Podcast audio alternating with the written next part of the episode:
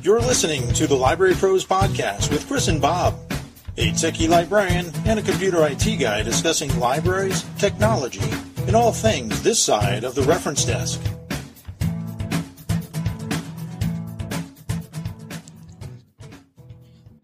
Thanks, Carl. Hi, and welcome to episode 89 of the Library Pros Podcast. I'm Chris. And I'm Bob. And today we're coming to you remotely from the booth at the Sachem Public Library in Holbrook, New York, and the Emma S. Clark Memorial Library in Setauket, New York. Library Pros Podcast is a bi-monthly podcast, so please subscribe to Apple Podcasts, Google Podcasts, Spotify, or wherever you find podcasts. And please check us out on Twitter at The Library Pros and on Facebook at facebook.com/The Library Pros. Consider leaving a review or tell someone about us, because word of mouth is the best way to help our podcast listenership grow. Today, we're speaking with Mark Herschberg, author of The Career Toolkit, Essential Skills for Success That No One Taught You. From tracking criminals and terrorists on the dark web to creating marketplaces and new authentication systems, Mark has spent his career launching and developing new ventures at startups and Fortune 500s and in academia. He helped to start the Undergraduate Practice Opportunities Program, dubbed MIT's Career Success Accelerator, where he teaches annually. At MIT, he received his bachelor's in physics, a bachelor's in electrical engineering and computer science, and a master's in electrical engineering and computer science focusing on cryptology. This guy's way too smart for us. And at Harvard Business School, Mark helped create a platform used to teach finance at prominent business schools, and he also worked with many nonprofits, including Techie Youth and Plant a Million Corals. And he's one of the top-rated ballroom dancers in the country and now lives in New York City. So before we get into this innovative idea about publishing that he has, let's have a chat with Mark. So, Mark, thanks for coming on and speaking with us today. You've spent a lot of time up in Cambridge, Massachusetts. So you're originally from Massachusetts?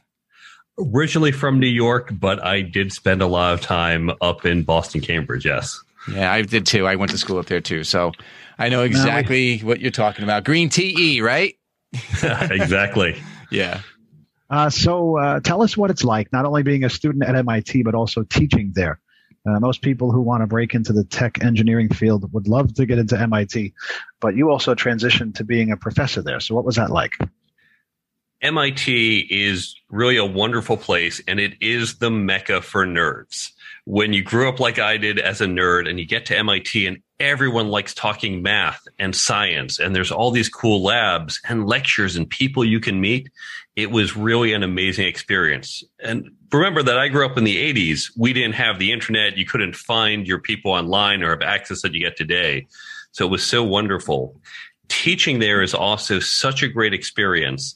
I've been teaching there for the past 20 years and working with the students. It's one of the highlights of my year is when I get to engage with them, when I get to help them change how they perceive their education and understanding. And it's just such a great moment to have. And of course, I get to work with some really amazing people there. So how did you find your way back to New York City? And tell us how you got involved in ballroom dancing. New York was a strategic change in my life. I moved here about 16 years ago. As much as Boston and Cambridge are wonderful, dating was not great. So I came to New York thinking I would have a better social life, better chance of meeting my wife. Hasn't quite worked yet, but I am still optimistic that it will pay off in the long run. Now, as for the ballroom dancing, what most people don't know about MIT, we actually have one of the top athletic programs in the U.S. Not that we're the best at most sports. We're D3 in many. We're D1 in a couple of them. But we have a very broad athletic program. And we have had fantastic teams that have won. We had a top pistol team. We have a pretty good crew team. I think our bowling team was number one when I was there.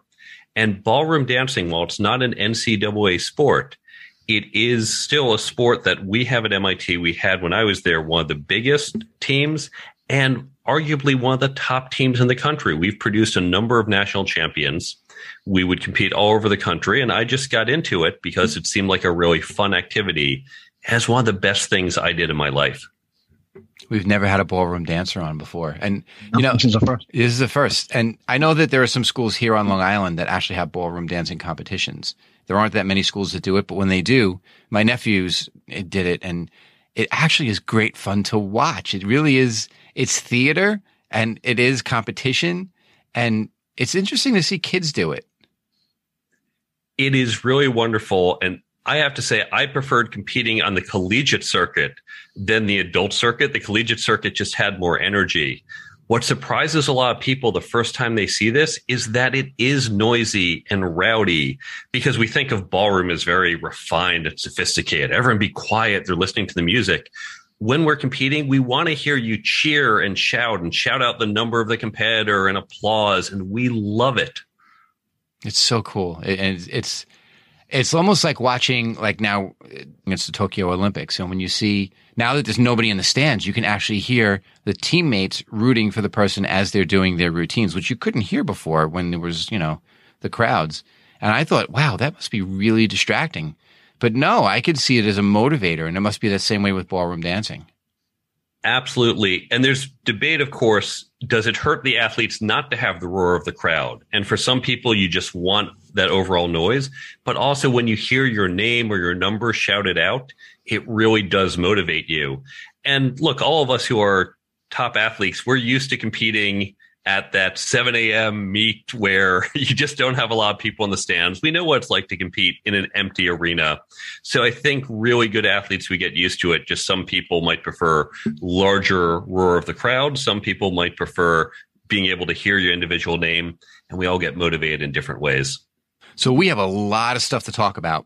So we're going to take a short break. And when we return, we're going to chat with Mark about how his background and his experience in publishing this book led him to think of new and interesting ways to market the written word. So we'll be right back.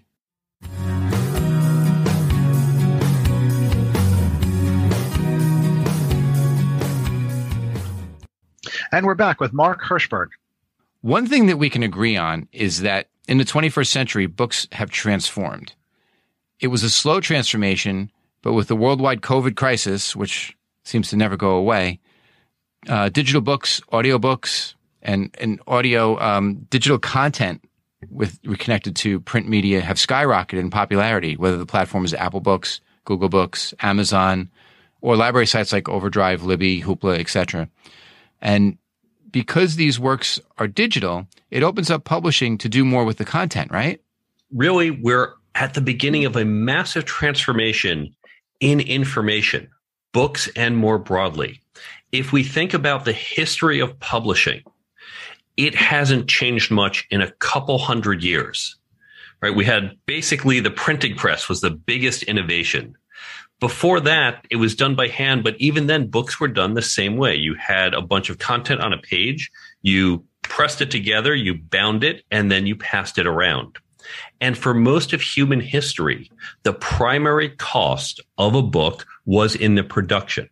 It was the creation, if by hand, or the binding, even when it was done with a printing press. And that's how we've looked at books and content and their value. What happened in the last 20, 40 years, depending on where you want to draw the line, is we have dropped the cost of distribution, really production and distribution, to zero. I can take that digital file and I can give it out to 10 people or 10 million, and the marginal cost goes to zero. So suddenly we can start to say, what is the value of the content itself?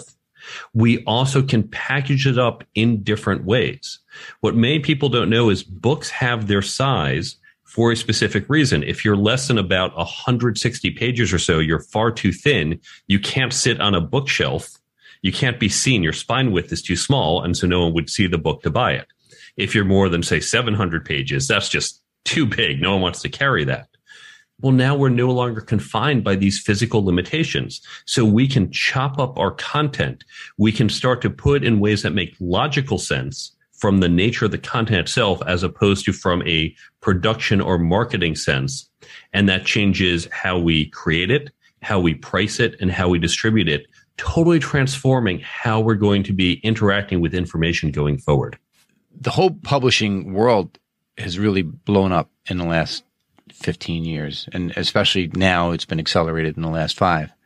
So it boggles the mind what can happen, considering, like you were saying, the publishing world hasn't changed in quite a long time. And of course, we're seeing this not just with print media. When we look at audio media, both audiobooks, but even right now, podcasting, relatively new. We see audio interactive experiences like Clubhouse. We see with television as it's moving to nonlinear formats, as we're moving to streaming services. We're really seeing a transformation across the board in all sorts of content distribution and consumption. So let's talk about the marketing end of things. In 1977, the movie industry, or business end of movie marketing, changed with a little-known film called Star Wars. Chris has a big LOL there. Oh, yeah. So this change was in merchandising. So do you have a take on publishing in the 21st century that is rather innovative and could be the future of publishing? For an example, online content, video games, physical merchandise, etc.? Absolutely.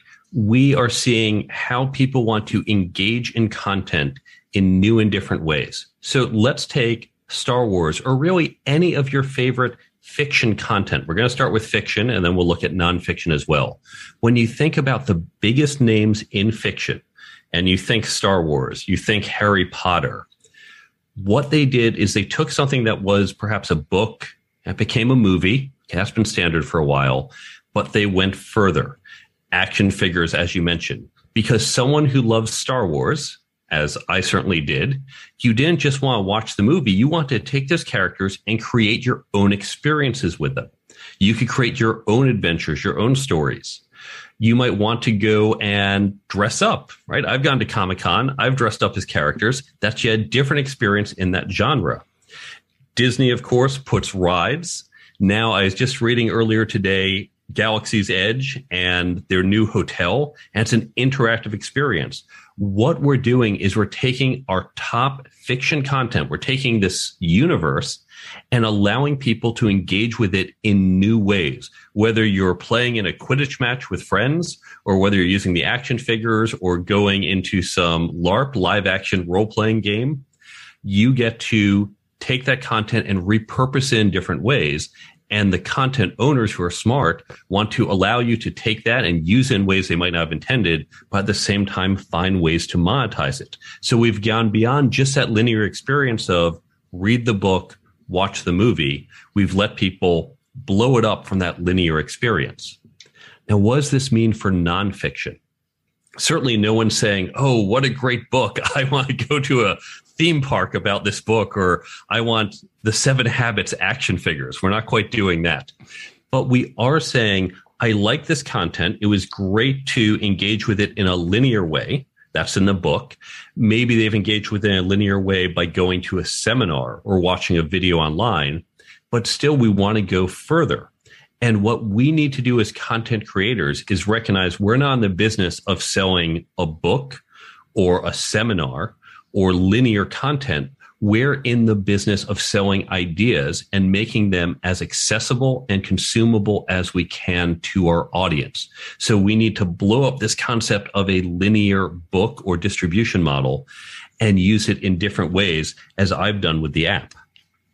Well, you know, it's interesting you bring that up because sometimes when realtors are trying to sell you on hiring them to sell your house, some of the marketing tools they give you is a book on how to sell your house. And what's really interesting is I feel bad for the poor sucker that wrote the book because every time you get it, it's the same book from different realtors and they say they're the author. So I can understand what you're saying with regard to like the nonfiction work, how you can build something around it. And the first thing I thought of was how real estate kind of manipulates that a little bit. Well, don't feel bad for that author, because if I could write a book and let 2,000 people put their name on it and each go sell it to their friends, what a great sales team you have. Now, they're not selling it. Obviously, the realtors are buying and giving it out. But instead of one author or publisher trying to sell the book, you have 2,000 people all across the U.S. selling this book for you. That's a really great marketing model. Yes, I found it very strange. So in terms of the whole marketing behind it with nonfiction, because again, we can talk about fiction till the cows come home, and it's been done ad nauseum with books and turning books into movies and screenplays, and then you get all the merch that goes with it. Thinking in terms of isolating it just to movies first, like if you had the infinitely popular biography of Benjamin Franklin, that was something that's on reading lists in high schools all over the country. And I'm surprised somebody didn't scoop that up and had Paul Giamatti play Ben Franklin. Other than movies, what could nonfiction books do? And we'll get into the app and all that other stuff later. But in terms of other, yes, you can develop an app for the book, but where does it go past that, though? What other content have you imagined that could be used for a nonfiction work? So let's take Ben Franklin. Obviously, you can take that linear experience. That could be the book. It could be a movie. Could be podcast. Could be audio. We can do that. You could turn into video game-ish. We can imagine a video game experience, live his life, or a VR experience. What was it like to be in his house? I've been to Ben Franklin's house in Philadelphia, right? There's an example of taking something and putting it into a different format. And certainly we know historical places. I've been to the House of the Seven Gables. I think it was Nathaniel Hawthorne's house. And so we can get that physical experience.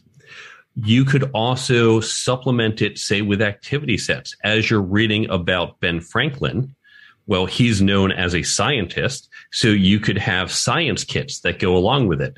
And if, for example, you're having your students read about Ben Franklin during this module in school, your science teacher could then supplement that with relevant experiments that tie into what you're learning.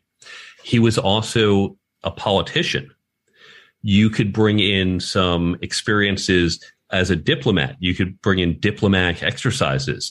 Given this challenge that we had during the American Revolution and trying to get France on our side, here's what he faced. How might you approach that? And then look at what he did. And you can have your students start to learn and engage with a different type of content that's not as linear, but still ties into this larger universe that we think of as Ben Franklin. You know, as we talk about Ben Franklin, I probably would have been a better example would be Alexander Hamilton. There's so much that's connected with him. Just in terms of New York City, pre-COVID, you could go on Hamilton tours where they take you to his house up in Harlem. They take you to the place where all of the original patriots met, because apparently the bar is still there. So you could do like walking tours. As to bring Boston into it, you could take the Ben Franklin walking tour. You could do the Freedom Trail. You could do all these different things. In terms of like Hamilton turned into, from that biography, turned into a play, which is now turned into merchandising heaven for Lin-Manuel Miranda, and probably tangentially the author who wrote the original work. It really is interesting how things like that can explode once you hit the right chord and enough people get interested in something like that. And I think it does make a difference for your particular audience what might resonate in a certain way. You could have turned Hamilton into a musical. Certainly his style of music that he chose was very important for resonating with the audience. And there's reasons why he picked those musical choices. When I think back to the House of the Seven Gables that I saw when I was a kid, I wasn't super excited about it because, let's face it, a 13-year-old boy doesn't say, oh, look, here's a very old house that's some literary author who I think I heard of once and didn't really like used to live in. That might not resonate well, but I probably also wasn't the target audience. 13-year-old boys aren't the target audience for the House of the Seven Gables. So you do have to think about who's your audience, what interests them, what would engage with your audience, and then pick from a large set. And maybe it is action figures. Maybe it is a VR interactive experience. Maybe it's workshops. Maybe it's tours. So keep a wide list of education, entertainment, edutainment as the hybrid category, other types of media, and just look across the spectrum and see what are other people doing with different types of content and how might that apply to you. It's really the Wild West right now when it comes to this kind of thing, because the sky's the limit. There hasn't been a standard set with the way like Lucas did it in 1977. So, you really could reinvent the wheel, as it were, for literary works. And to do this, it helps to really think about as a traditional product. So, as we mentioned earlier, I have an app that went with my book. And it began when my neighbor, who's a marketer, said to me, oh, you should create an app for your book. I said, okay, wonderful. Well, what should the app do? She said, I don't know. create an app. Okay, great. Next, you're going to tell me sell lots of copies. Ooh, good. Yeah, put that on my to-do list. But I appreciate her inspiration and she's given me lots of help. But right, a little do this. Okay, wonderful. How?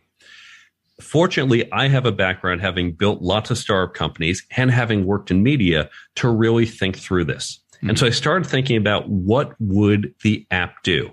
Okay, I can take the book, I can make an ebook and stick in an app. People have done that. No one's excited about that. No one wants to download an app just to read a book. So what could we do that's different? I started thinking about what are the needs of users. And really, if you're a user, when you read a book, a nonfiction book, you're trying to generally learn something, particularly if you think about a business book like mine or a self-help book. You're doing it because you want to learn and then ultimately change or behave in a different way. Reading the book is the first step, but certainly not the last. And unfortunately, authors have said, here's the book. Well, this is as far as I can take you. Here's your new diet plan, exercise plan. Here's how to be a better whatever. Good luck to you. We can go a step further because we can engage the user after they finish that last page. So I thought about the app. I have a teaching background. I thought about spaced repetition. I know when I read a book, I say, wow, what a great book, whether it's about Ben Franklin or about business skills. And then you forget it a month later because we move on to the next book. Well, we know that spaced repetition helps people retain information. So it sounded like the next logical step is to build something to allow that spaced repetition. No one's going back into the book and saying, let me reread it. Few of us do, but most people don't. There are flashcard apps out there. There are some where you can even create your own flashcard. But let's face it, no one wants to say, what a great book. I'm going to create flashcards for it. Or I'm going to open a flashcard app and start flipping through flashcards. So one of the things that was missing in the market was a very passive way for people to continue to engage with the content post reading the book. And I really didn't set out to create this. I thought this must have been out there and I'd go license it. And when it didn't exist, I patented it and created it. So it does a passive means of reinforcing the content. So what I've done is I've taken all the content from the book. If you went through with a highlighter, here's a good quote, here's a key tip. It sits in the app and you can use it one of two ways. The first is that you can just have each day a little notification on your phone. Think of it like a daily affirmation. And it just pops up with a reminder. And as you get reminded, you go, okay, right, this is going to reinforce what I read and it's going to stick in your mind better. The other thing you can do is open it up and say, oh, I've got a negotiation coming up. I have a network event. So I'm going to jump to that content and quickly flip through it and get that crash course. From the reader's standpoint, it's taking the same content in the book, but giving it to them in a different format, in a way that's better for them, either because it's that passive reminder each day or that active, oh, it's a networking event. What was I read last month? I need to see it right now from my pocket because they're not carrying the book with them. Now, from the author standpoint, we get a benefit as well. Every author, we love word of mouth. We want people to talk about our books all the time. But after someone finishes your book, well, 2-3 weeks later, they're on to something else and they forgot about your book. So now as an author, you get to stay top of mind. So there's a benefit for authors to take some of their content. Because initially you might think, well, I'm putting my content out there. Why would they buy the book if they can just flip through the tips? Typically, our content's going to be richer. This isn't giving them the full story. This is that reminder of it, but also helps keep the content top of mind and helps the author to hopefully get better word of mouth. And so when I thought about the need, okay, app, what can we do with an app? Really, what does the consumer need? Was the reader need? Was the author need? And then I could look at how I could use this particular medium to solve that need. And so each of us, as we think about whether it's the action figures or it's the house or the walking tour, what is it that the consumer wants? What is it that the producer wants? And how can you format this particular genre, not the genre of the book, but genre of communicating the ideas to meet those needs? Well, you know, it's really interesting. And Bob, I'm sure you're going to chime in about this too. Since there's been an argument since the invention of PDAs and smartphones, you could build an app in lieu of a web page for additional content around a book that's advantageous towards marketing that book, kind of like what you were just saying. And in the case of fiction, to build a character fan base. In the case of nonfiction, further information of the work. So Bob has been involved in app building and this whole thing too. So this question is probably for both of you.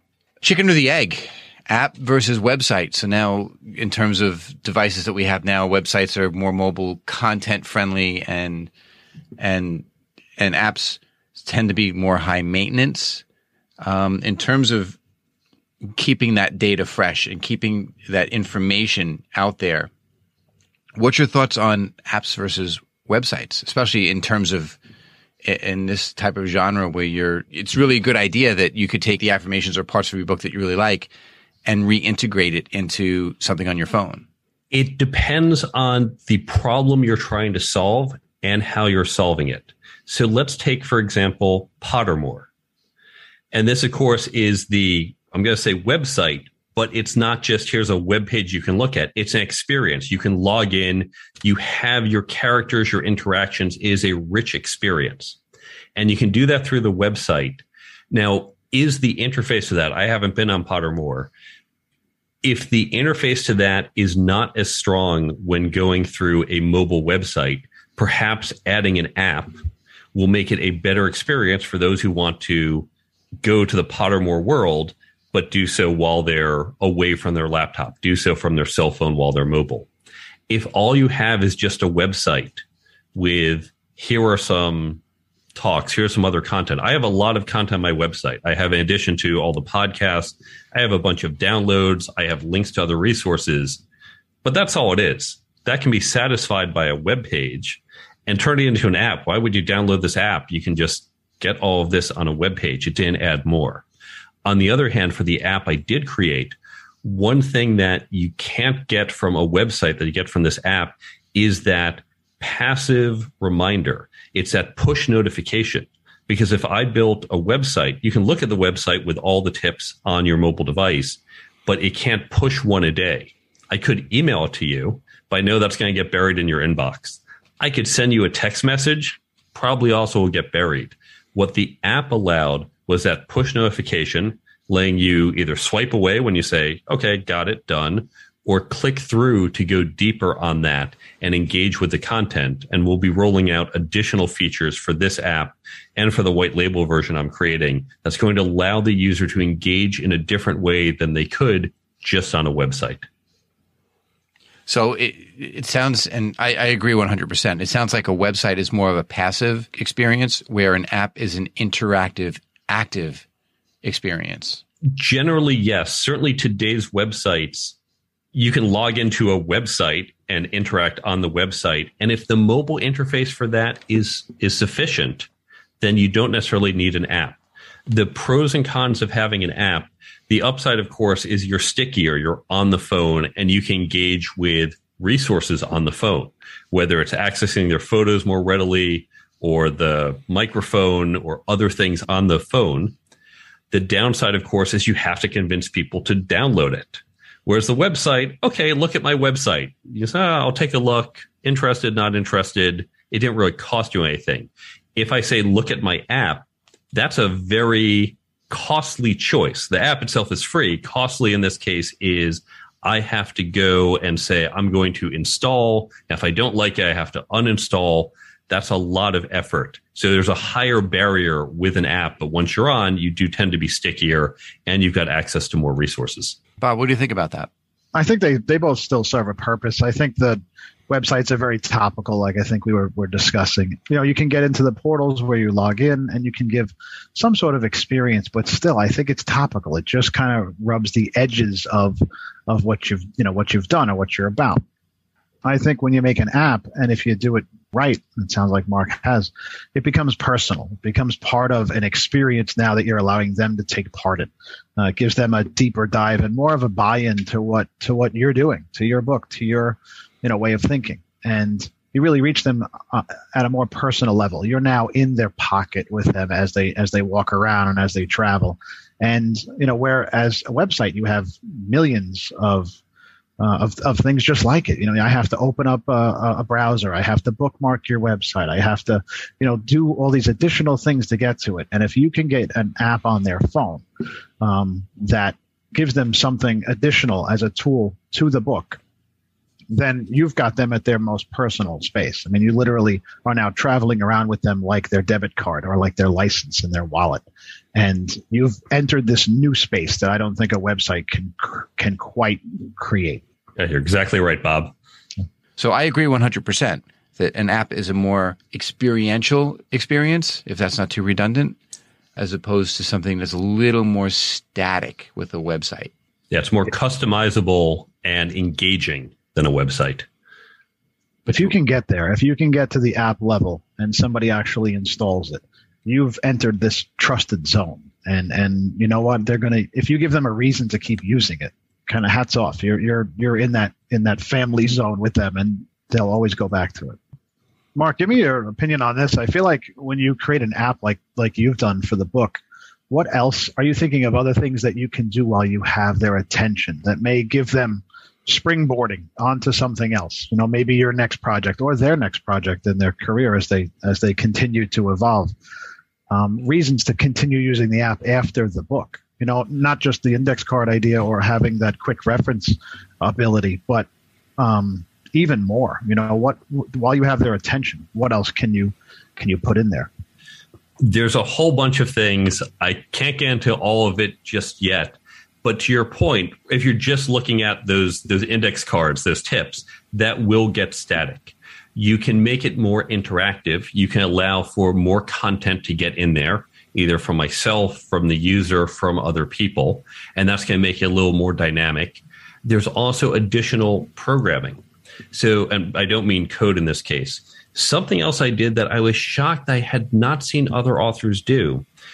As a business book author, we all want companies to buy our books, right? Rather than one person at a time, you get the company to go buy 1,000 copies. And for most authors, it's saying, hey, head of HR or CEO, please buy 1,000 copies of my book. It's really great. And that's all they do. And they hope their brand name carries it. Well, if we're trying to make this a value to that company, we don't just say throw it out and hope they see the value. We want to make that value easier to unlock. So something else that I did, this is not yet in the app, but it could be another piece of the app, is I created a development program. It's a free download on the website. So a company can say, well, if I'm going to go buy 1,000 copies of your book, I'm going to download this program. And here's how we can use your book beyond just, hey, everyone, read this. I hope you like it. Here's how you can use it to achieve specific goals. Here's how you can do specific things, design specific programs, and I give them the guide to do that.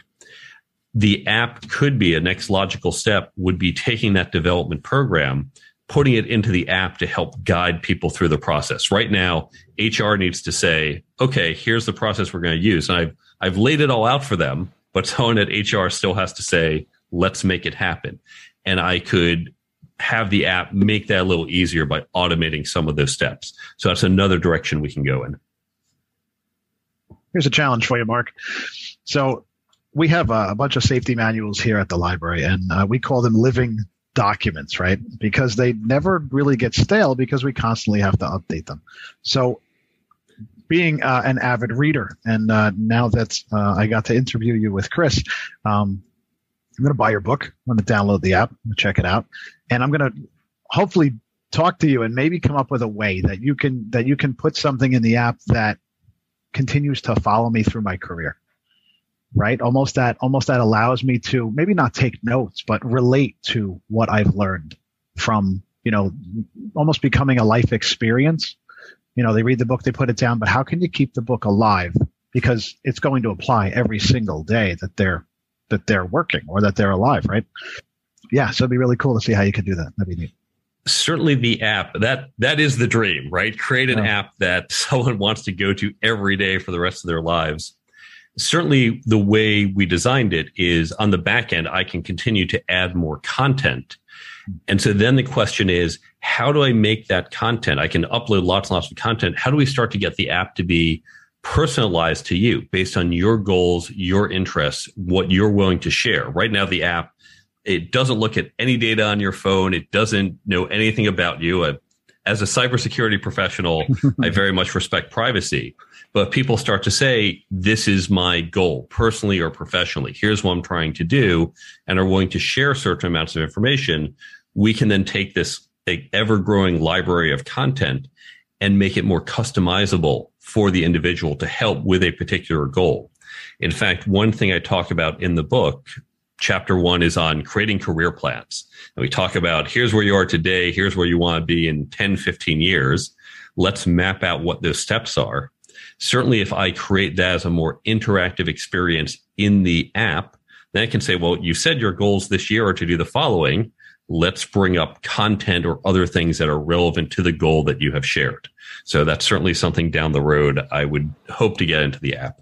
So in publishing, there's this word brand. And so can you explain what you're branding in publishing? Is it the author, the story, the characters, or the content? Is that the brand?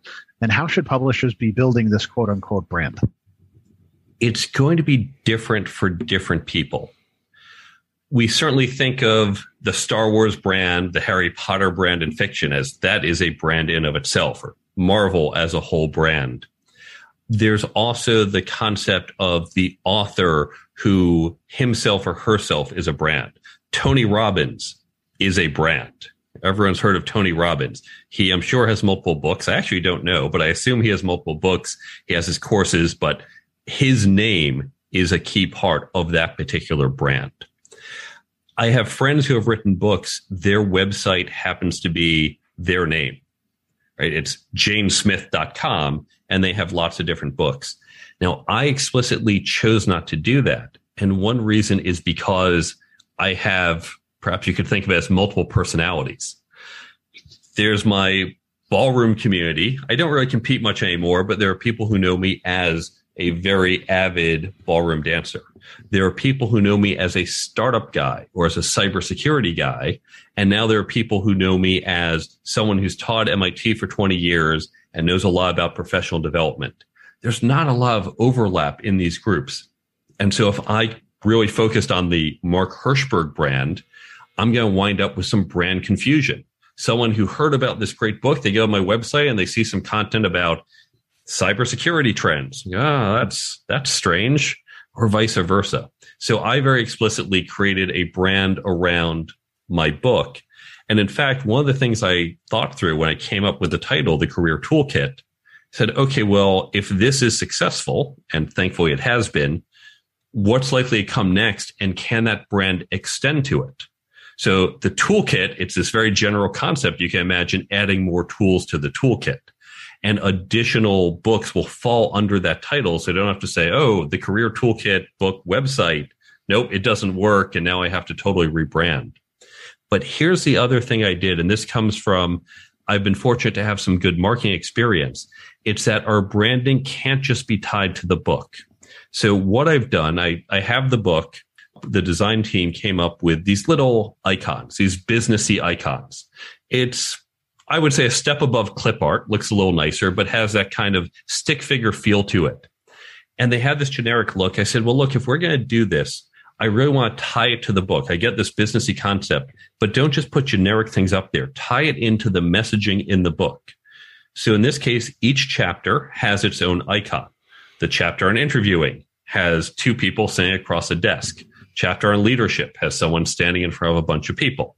Okay, well, that's nice. Looks a little more relevant. And we have on the cover and we have in the chapters. And most people would leave it at that. Obviously, your website also should follow the same styling. But really, I'm using this to create the iconography to really create a strong brand. So these icons are being used not just in the book and on the website, also in the blog, also in the social media posts, also in the app, also in the guides I put out. They're the free downloads. Also in the talks that I do. Everything follows this brand consistency. Because now, particularly because I have this unique set of icons, all of a sudden people can recognize these icons going from one channel to another, going from reading a blog post to looking at social media to seeing a talk and saying, oh, I recognize that. I know the consistency.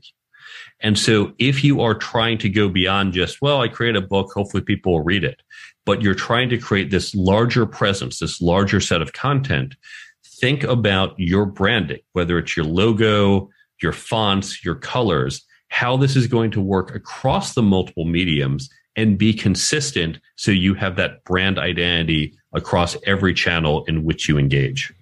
It's about uniformity too, right? Absolutely. You want to think about some of the biggest icons we have. If I showed you 5 rings in that format, you go, oh, Olympics.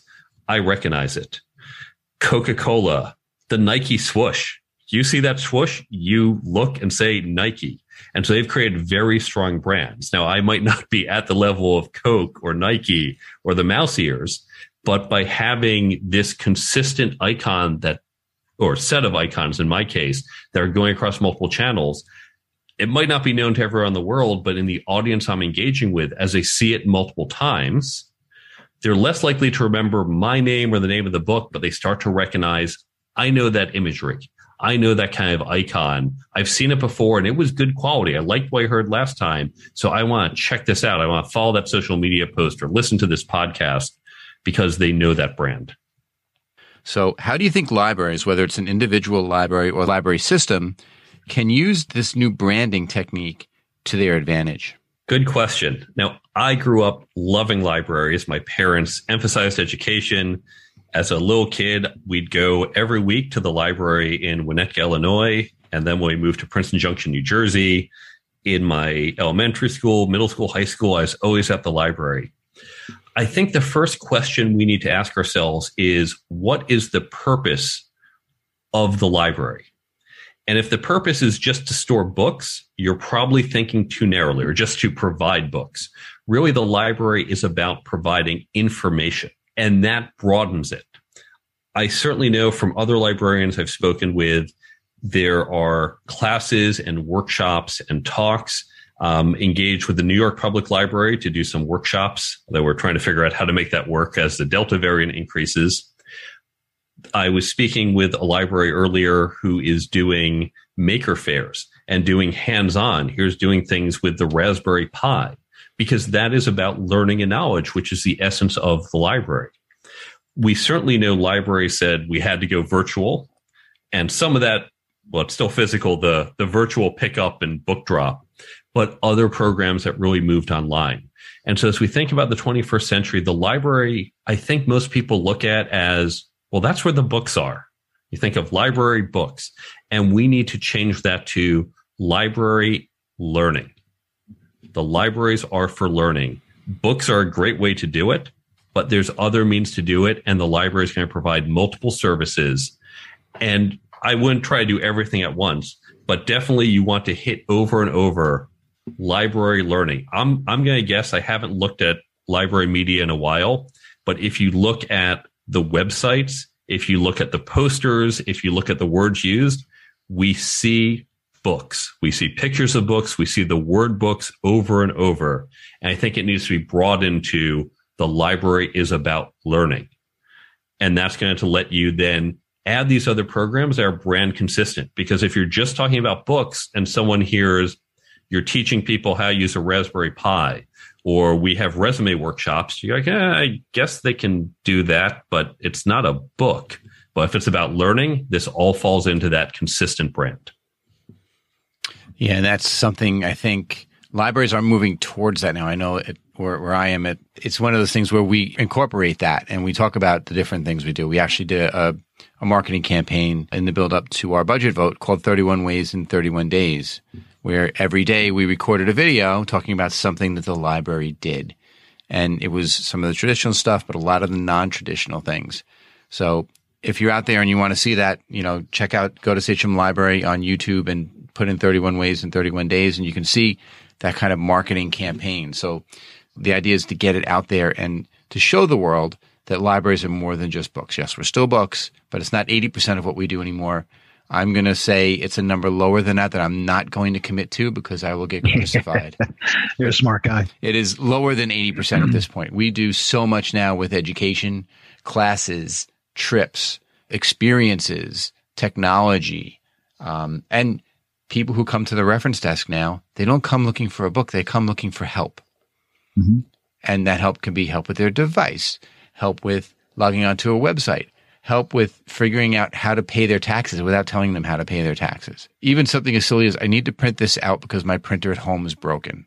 So we're there sometimes as a shoestring catch for patrons, sometimes as an assistance for patrons, sometimes it's a lifeline for patrons. Sometimes some people can't afford a computer, so they come to the library for that, or they can't afford to go to the movies, so they'll come to a movie night, or they can't afford to do something that ordinarily, you know, maybe it's a Raspberry Pi class, maybe it's a 3D printing class, maybe it's using technology like the booth, you know, for sound recording. They can't get a record contract, so maybe they want to record some vocals and overlay some music and do some of those other things.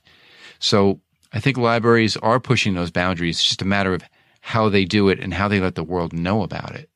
And how they market their brand too, right, Chris? Yeah, absolutely. And a lot of libraries don't even have that brand. They don't have that logo. If they do, like Mark was saying, it's probably a book involved in that logo, which is fine. But you have to tell the whole story. You can't just keep living the stereotype. So, Mark, tell us a little bit more about the book, about The Career Toolkit. The Career Toolkit, it's based on 20 years of teaching at MIT, plus other work I've done with some nonprofits and mentoring. What we learned 20 years ago is there's a number of skills that there are a number of skills that our corporate partners at MIT, the people who come and recruit our students, we're looking for, and they're just not finding. And these skills, as you'll hear in a moment, it's not unique just to MIT. It's not unique just to students. So consider, for example, networking. We've all heard networking. It's so important. Our teacher said, our parents said it.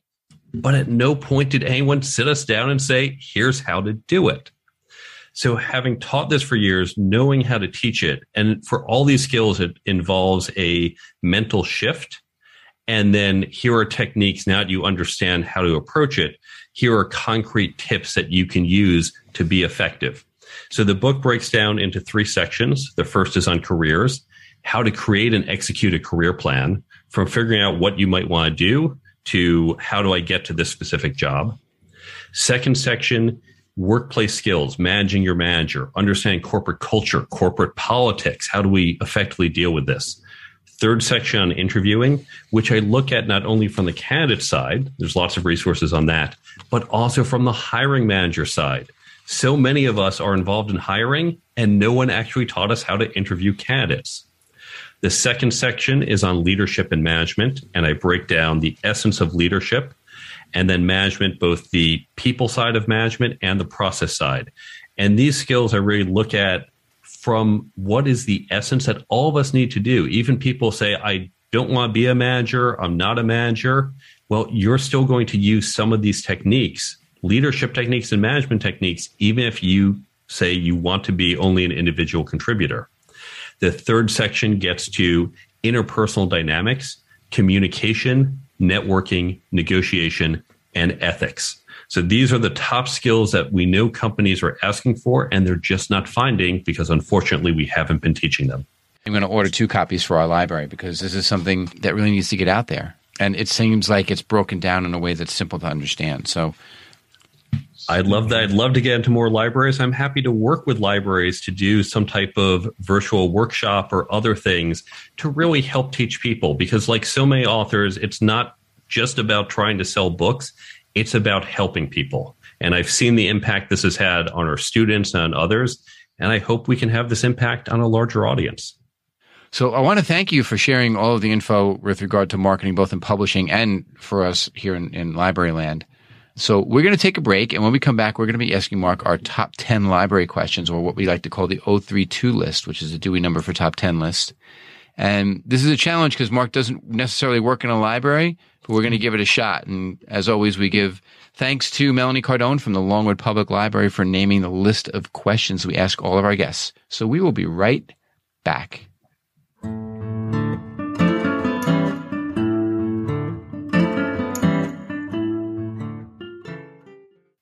And we're back with Mark Herschberg, who will be our next participant in our 032 list.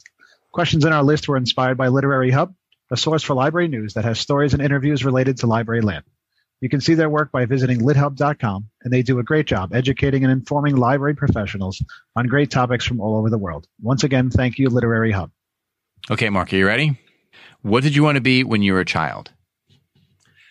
At age 4, I believe it was a fireman. Age 5, stockbroker. Age 9, physicist. And then throughout high school, it was physicist plus computer programmer plus politician plus lawyer, and trying to figure out how to fit all those in. I wound up doing the computer science, and I spent a lot of time with lawyers, so I might get a little of that in as well. So what's your first memory of a library? And I guess who brought you to the library for the first time?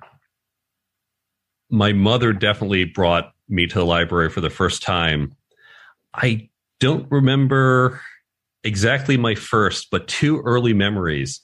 The Winnetka Library had this wonderful contest where every book you read, you got this little sticky brick, and we were trying to put the bricks on the castle for some big story that they were going to do at the end of the summer.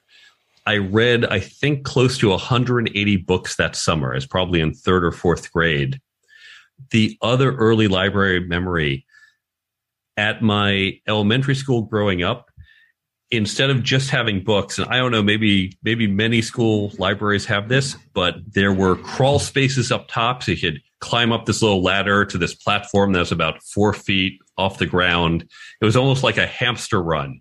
And there were just little places and nooks where you could sit with a book and read. And it just made it a little more fun to be in the library. And those are my first 2 memories.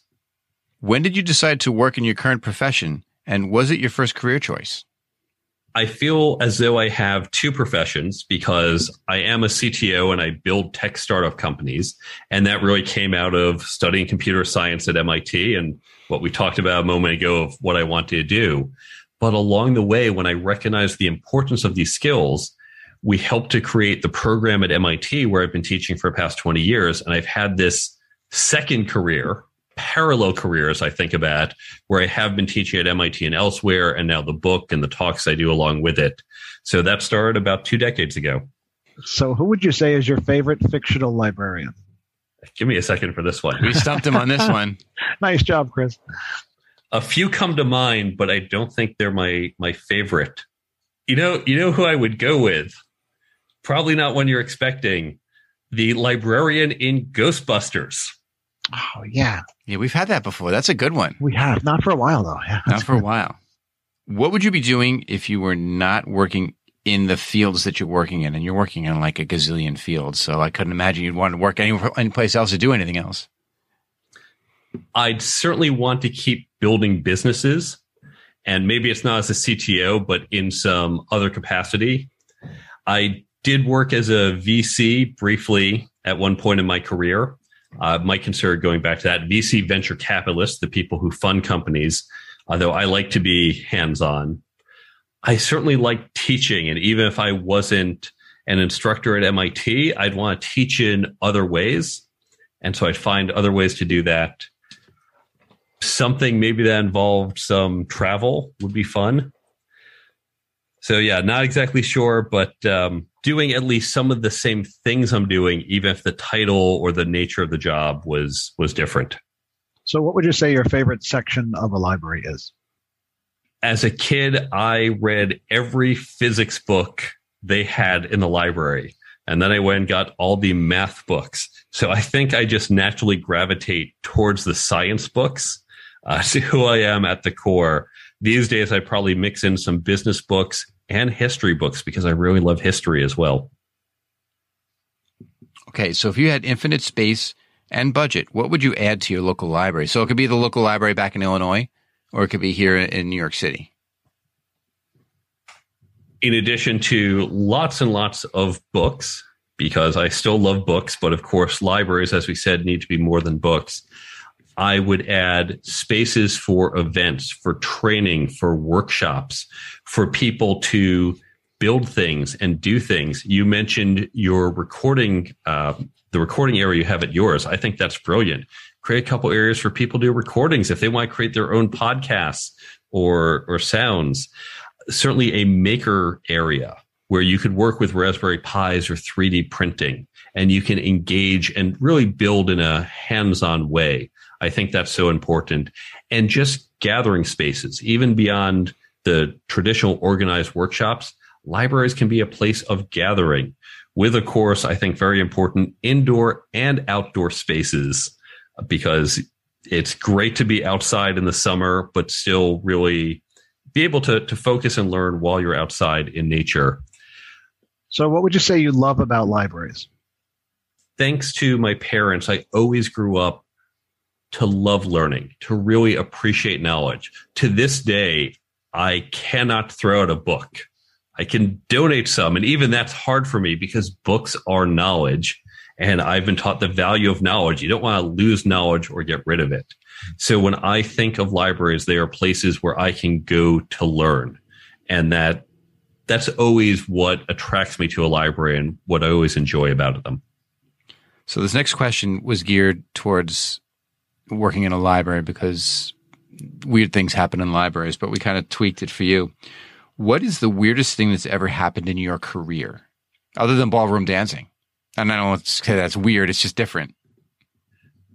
There's a couple ways I can go with this. I'm trying to think which is the right way to do it. I would say what really threw me, I was brought in as the COO to this company. The investor said, we have a challenge. There's a CEO who is not doing a good job, is a very young kid. We need to put you in as a buffer.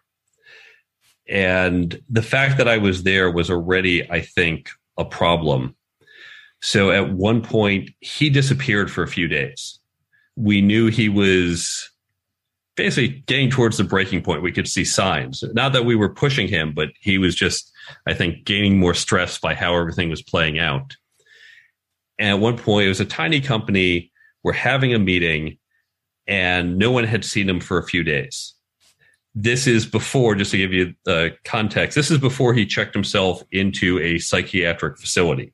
So no one had seen him for a few days. And as I'm speaking with the group and saying, look, I know it's been a little weird lately, and here's what we're doing.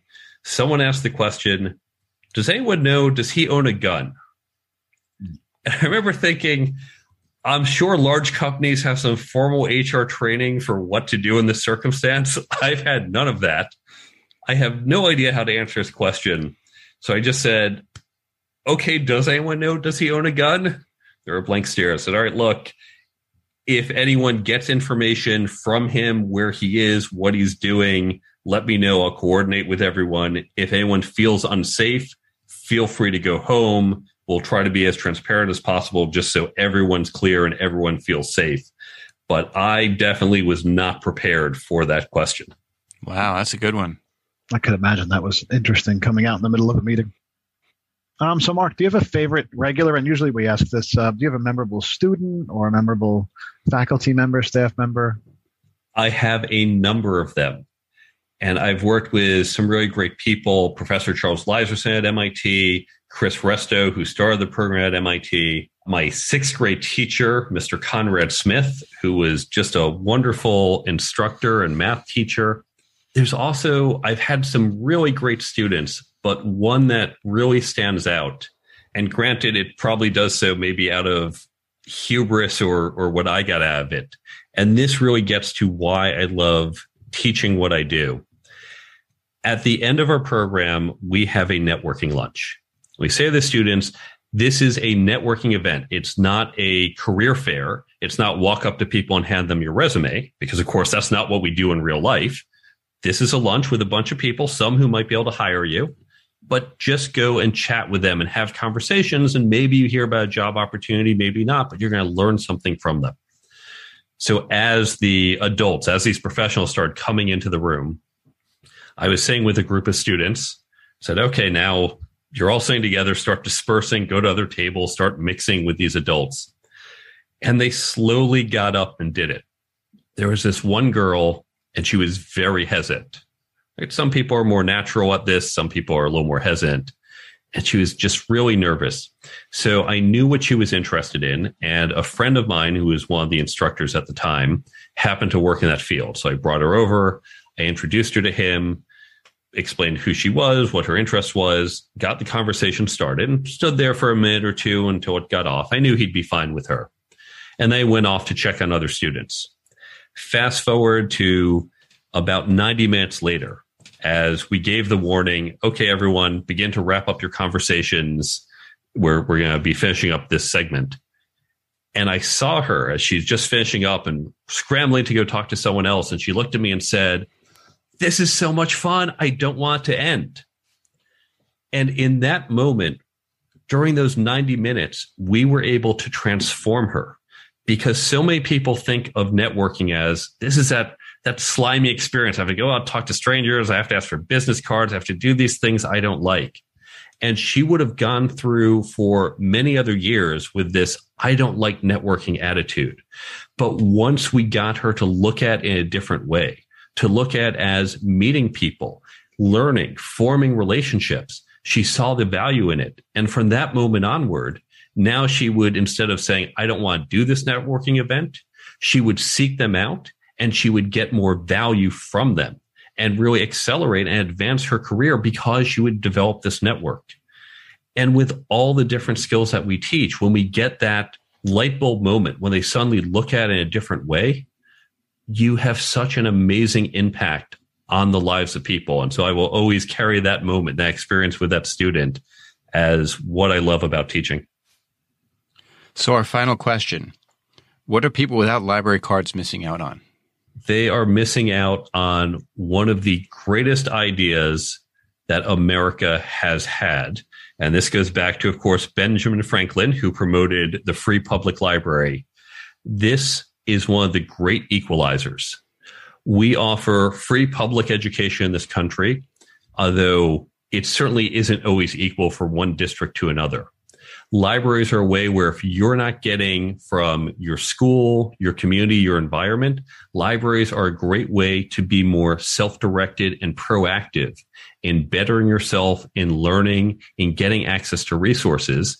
And now I say self-directed, but of course you have wonderful, very knowledgeable, trained, experienced librarians. I'm preaching to the choir, obviously. Most people don't realize just how much education and training librarians have had. You've got these amazing people who, even if you're self-directed, they are there to help guide and support you and help you create that path and execute on it. And it is just such a wonderful resource that everyone should avail themselves to. So, Mark, give us some plugs, your website, all that good stuff. Where can we find you on the App Store?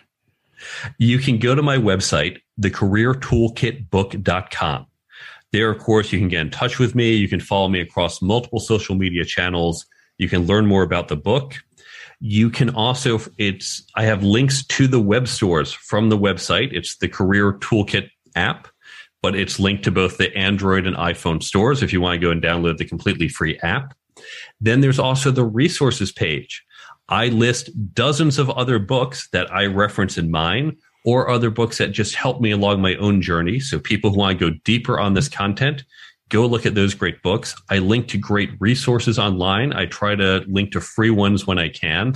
So if there's a particular topic you want to learn more about or get more resources for, it's there. So whether for yourself or maybe for a library program you're trying to create, it's all there on the resources page. And then there are the free downloads, some of which can be used to create workshops. I mentioned how I created that for corporate environments. Libraries can do these too. And that's what I'm speaking with the New York Public Library about, how we can create these programs. And hopefully we can roll it out to other libraries as well. But all of this, it's completely free. It's all on the website, thecareertoolkitbook.com. Mark Herschberg, this has been great. Thank you so much for coming on and joining us today. Thanks for having me. I've really enjoyed being here. We have come to the end of another episode of The Library Pros, and we thank you for listening. If you have any questions or comments on this or any episode, click on the Contact Us form on our website, thelibrarypros.com. Visit us on Twitter at @thelibrarypros and on Facebook at facebook.com/thelibrarypros. Don't forget to tell a friend or colleague and subscribe on Apple Podcasts, Google Play, Spotify, iHeartRadio, or wherever you listen to podcasts. Special thanks to our podcasting engineer, Dean Meyer. Remember, the opinions stated by the Library Pros and their guests are solely those of Chris and Bob and are not those of the Sachem Public Library, the Emma S. Clark Memorial Library, or any other library. See you next time. You've been listening to the Library Pros Podcast. The Library Pros are brought to you by Pipit Productions and by the Library Pros themselves, Krista Cristofaro and Bob Johnson. Special thanks to Sachem Public Library for providing space for this podcast. Until the next turn of the page, I'm your announcer, Carlton Welch.